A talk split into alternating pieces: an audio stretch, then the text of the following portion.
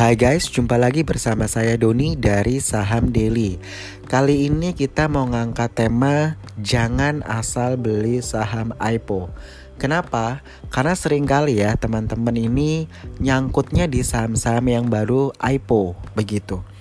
Nah untuk para newbie yang nggak tahu IPO itu apa, nah yang dimaksud dengan saham IPO itu adalah saham uh, yang baru listed di Bursa Efek Indonesia.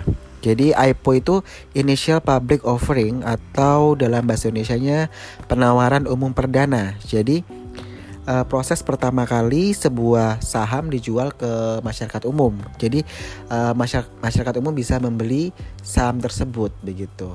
Nah, kalau yang kalau IPO IPO mungkin agak asing ya buat teman-teman masyarakat umum yang uh, awam dengan saham, tapi kalau perusahaan yang go public kayaknya lebih sering terdengar ya, oh itu perusahaan go public. Jadi kalau misalkan ada PT, ABC, TBK, nah TBK-nya itu terbuka, artinya bahwa perusahaan tersebut uh, sudah listed di Bursa Efek Indonesia begitu, sehingga dia dikatakan sudah go public seperti itu ya.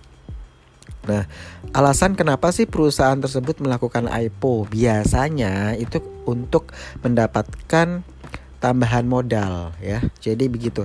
Biasanya kalau untuk tambahan modal ini bisa untuk satu mau ekspansi, misalkan dia mau bangun pabrik di uh, luar Jawa atau dua dia punya hutang dan akan jatuh tempo sehingga dia uh, memilih untuk uh,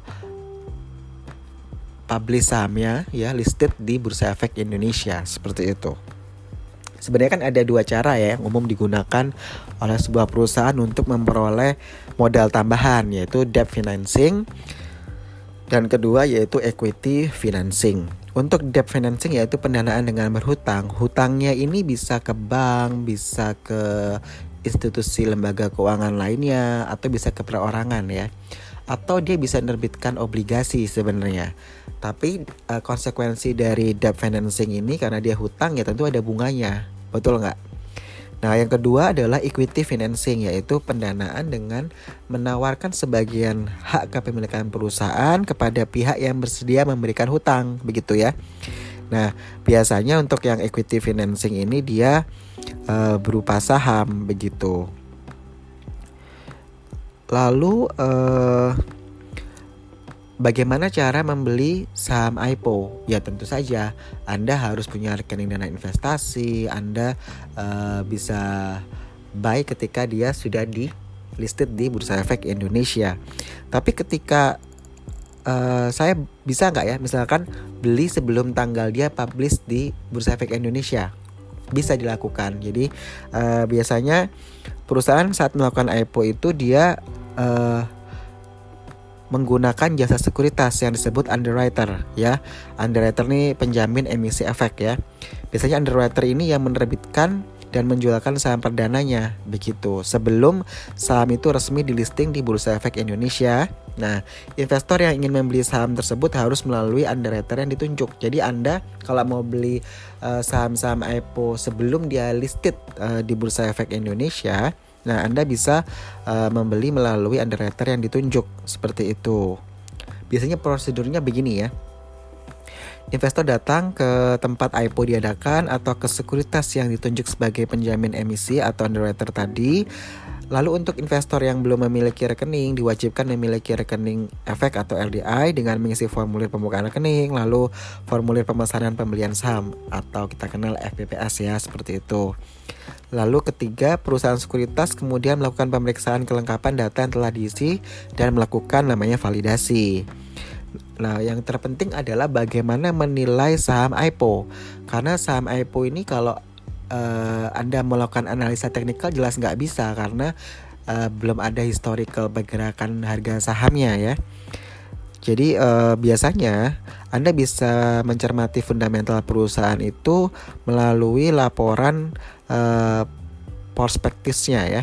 Jadi Anda baca di prospektus uh, yang terdapat laporan keuangan perusahaan tersebut gitu ya. Biasanya kan uh, laporan prospektus dari sebuah saham yang akan IPO itu ada tuh uh, nama PT-nya apa, akan uh, menggunakan kode emiten apa, lalu uh, underwriternya siapa, bergerak di bidang apa perusahaan tersebut, lalu laporan keuangannya. Jadi Anda dari situ Anda bisa mempelajari dan Anda uh, bisa membandingkan ya dari laporan keuangan tersebut dengan uh, perusahaan di sektor yang sama gitu. Jadi misalkan Anda uh, mau beli saham yang akan IPO ini di bidang batubara. Nah, Anda bisa compare uh, laporan keuangannya dengan saham-saham uh, yang bergerak di bidang batubara yang sudah listed terlebih dahulu di Bursa Efek Indonesia. Seperti itu. Lalu Anda juga bisa mempelajari uh, sekuritas penjamin ya. Jadi uh, siapa sih uh, underwriternya begitu? Karena dengan mempelajari jejak rekam dari underwriter tersebut, Anda bisa melihat uh, saham-saham IPO sebelumnya yang ditangani oleh underwriter tersebut itu apakah langsung melejit ketika IPO atau turun dulu atau malah dia nggak naik-naik gitu. Jadi uh, kalau underwriternya skalanya kecil, sebaiknya sih kita sebagai investor hati-hati ya, nggak masuk ke saham IPO yang underwriternya skalanya kecil begitu. Itu salah satu uh, kunci ya kunci utama ketika anda uh, ingin membeli saham-saham IPO begitu ya. Lalu Anda juga bisa uh, melakukan cek sebenarnya uh, saham yang akan IPO itu peminatnya banyak nggak ya gitu. Kalau misalkan di proses book, book buildingnya itu uh, minatnya nggak terlalu banyak ya jangan dibeli seperti itu ya. Jadi itu sangat penting banget uh, anda lakukan begitu ya untuk uh, mengetahui uh, book building dari uh, saham tersebut begitu. Jadi biasanya ya uh, kita sebagai investor dapat uh, tanya ke sekuritas uh, yang menangani IPO tersebut ya Bila peminatnya banyak maka jatah biasanya kurang dari satu persen. Jadi makin kecil jatah makin besar minat pasar begitu. Pilihlah saham-saham IPO yang book buildingnya di bawah 5%. Seperti itu. Jatah satu persen berarti bahwa sebelum listing di bursa Anda memesan 1000 lot, yang Anda dapatkan hanya satu lot. Ini artinya minat publik pada saham ini sangat besar seperti itu ya. Untuk uh, book buildingnya ya tadi. Jadi pilihlah yang uh, book buildingnya di bawah 5%. Lalu uh, saham IPO itu bisa merosot walaupun fundamentalnya bagus gitu. Jadi ada faktor misalkan ketika uh, dia melantai di bursa efek Indonesia itu ketika pasar secara global itu lagi merah, lagi turun.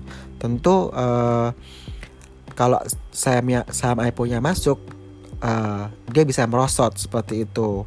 Jadi uh, teman-teman juga harus jeli-jeli ya gitu ya. Uh, kapan uh, suatu saham itu diluncurkan begitu.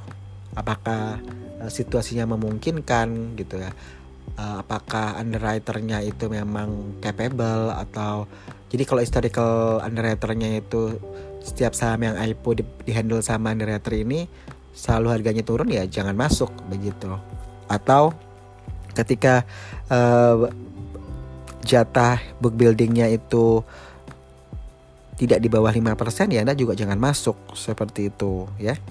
Jadi uh, ini penting sekali bahwa hal-hal yang uh, 1 2 3 itu yang mungkin uh, membutuhkan pengamatan sih sebenarnya uh, terhadap saham-saham yang IPO itu. Jadi jangan asal masuk aja begitu. Karena uh, kebanyakan ya uh, hari pertama hari kedua untung. Udah keenakan nggak mau nggak mau di cut loss uh, atau nggak mau profit taking begitu ya. Bukan cut loss mak maksud saya uh, profit taking gitu. Kayaknya ini bakalan naik lagi deh bakalan naik lagi deh. Jadi anda kayak greedy kayak maruk gitu loh.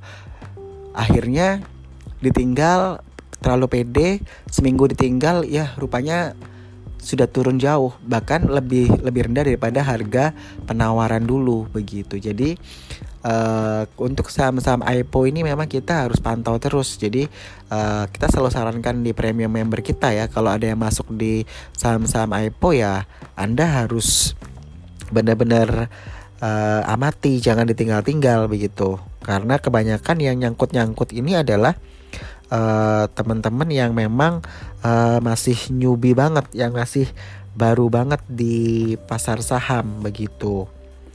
Kalau untuk saham yang akan IPO ya, ini banyak banget yang tanya yaitu uh, sahamnya Bali United ya. Ini sebenarnya kan mereka uh, anda bisa uh, membeli lebih dahulu itu kalau sebelum tanggal 22 Mei 2019 ya. Setahu saya itu bisa dibeli melalui Kresna Sekuritas dan Buana Capital ya. Uh, dua itu yang uh, menghandle uh, penjualan dari saham IPO-nya Bali United ya ini memang uh, sangat menarik uh, karena baru pertama kali di Indonesia ada uh, saham sepak bola ya. Jadi klub sepak bola itu baru pertama kali akan listed akan uh, ditawarkan di Bursa Efek Indonesia. Tentu uh, kalau mau beli lebih dulu ya melalui Kresna Sekuritas dan Buana Capital ya seperti itu. Tapi setahu saya sih uh, sudah tutup ya karena tanggal 22 Mei terakhir kalau saya nggak salah 22 ya, Mei 2019 kalau anda sudah kelewatan ya mungkin anda tunggu nanti ketika mereka benar-benar listed di Bursa Efek Indonesia tentu peminatnya banyak karena ya itu tadi saya bilang bahwa ini adalah uh, saham klub sepak bola yang pertama kali di Indonesia akan masuk di Bursa Efek Indonesia. Oke, sekian dulu dari saya Doni dari Saham Daily out.